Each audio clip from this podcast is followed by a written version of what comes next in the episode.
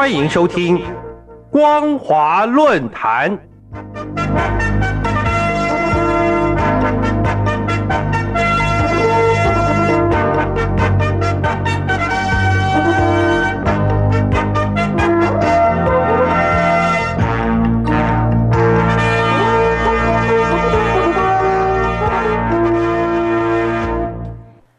各位听众朋友，大家好，欢迎收听今天的光华论坛，我是兰玲。今天要谈论的主题是修订人大组织法，暴露中共内部矛盾日益严重。中共国务院日前举行宪法宣誓仪式，由总理李克强担任监事人，仪式上还特别要求要以习近平思想。做忠于宪法的指导。虽然李克强姿态摆得非常低，但由于今年人大审议通过，确定修正人大组织法，相当于重重的踩了李克强一脚。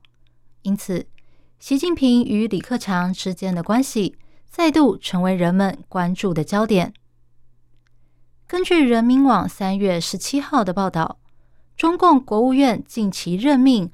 二十七个部门和单位的三十二名负责人，按规定需进行宪法宣誓。因此，三月十六号，中共国务院在中南海举行了宪法宣誓仪式，由李克强担任监事人。不过，李克强心里的滋味可能很不好受。长期以来，习近平与李克强意见不合，已经是人尽皆知。今年中共两会召开前，人们就在猜测会不会又有新的进展。如今结果终于水落石出，李克强即将成为光杆司令。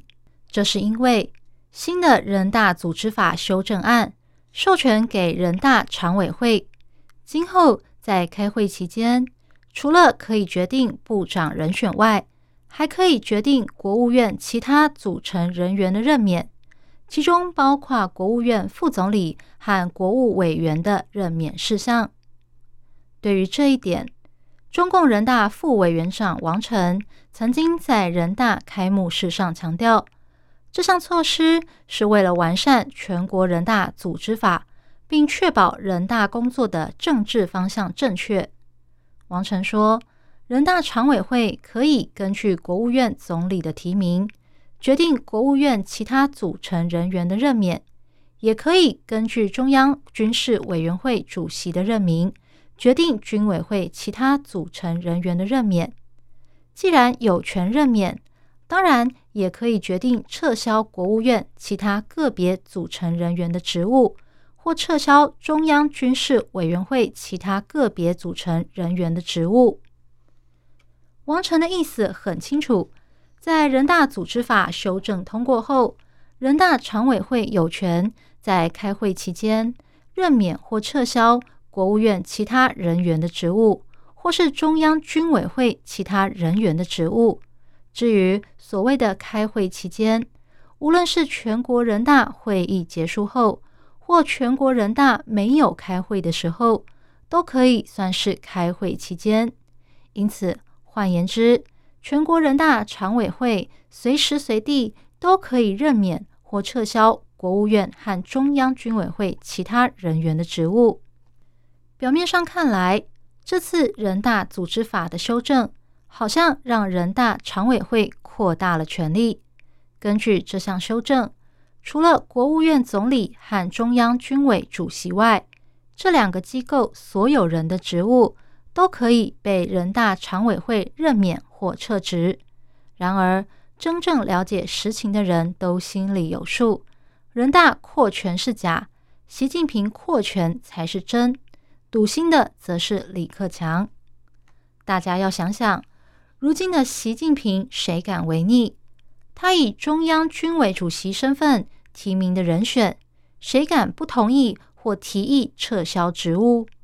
如果有人敢这样做，肯定会被戴上妄议中央的大帽子，因此，对于军委副主席和军委委员的人事任免，仍然是习近平一个人说了算。他说任命谁就任命谁，他说撤谁的职就撤谁的职。无论人大组织法怎么修订，对于他身为军委主席的权限根本就不会有任何影响。但对国务院总理李克强来说，就完全不一样了。虽然李克强的总理任期要到明年两会时才会结束，但现在的李克强其实已经被牢牢看管住了。他所监视的国务院各部门三十二名负责人，包括副总理和国务委员在内，理论上都存在着被驳回的可能性。只要他有任何举动不合习近平的意思，马上会失去底下的人马，权力被架空。也难怪李克强在国务院举行宪法宣誓仪式时，满心不是滋味。人大组织法的修订之所以被外界解读为针对李克强，主要是因为习李两人的不和已经达到难以掩饰的程度。比如去年的中共两会，习近平刚宣称当年实现了全国脱贫的目标，随后的两会记者会上，李克强却说全国还有六亿人口，月收入只有一千人民币。等于公开跟习近平唱反调。若有人说他俩关系很好，任谁都无法相信。因此，借由修订人大组织法来打压李克强是很有可能的。各位听众朋友，老实说，中共当局大动作修订人大组织法，可以说是费尽心机，意图一石二鸟。在消权架空李克强的同时，又扩展了习近平的权力，还可以利用人大这枚橡皮图章除掉习近平不中意的人。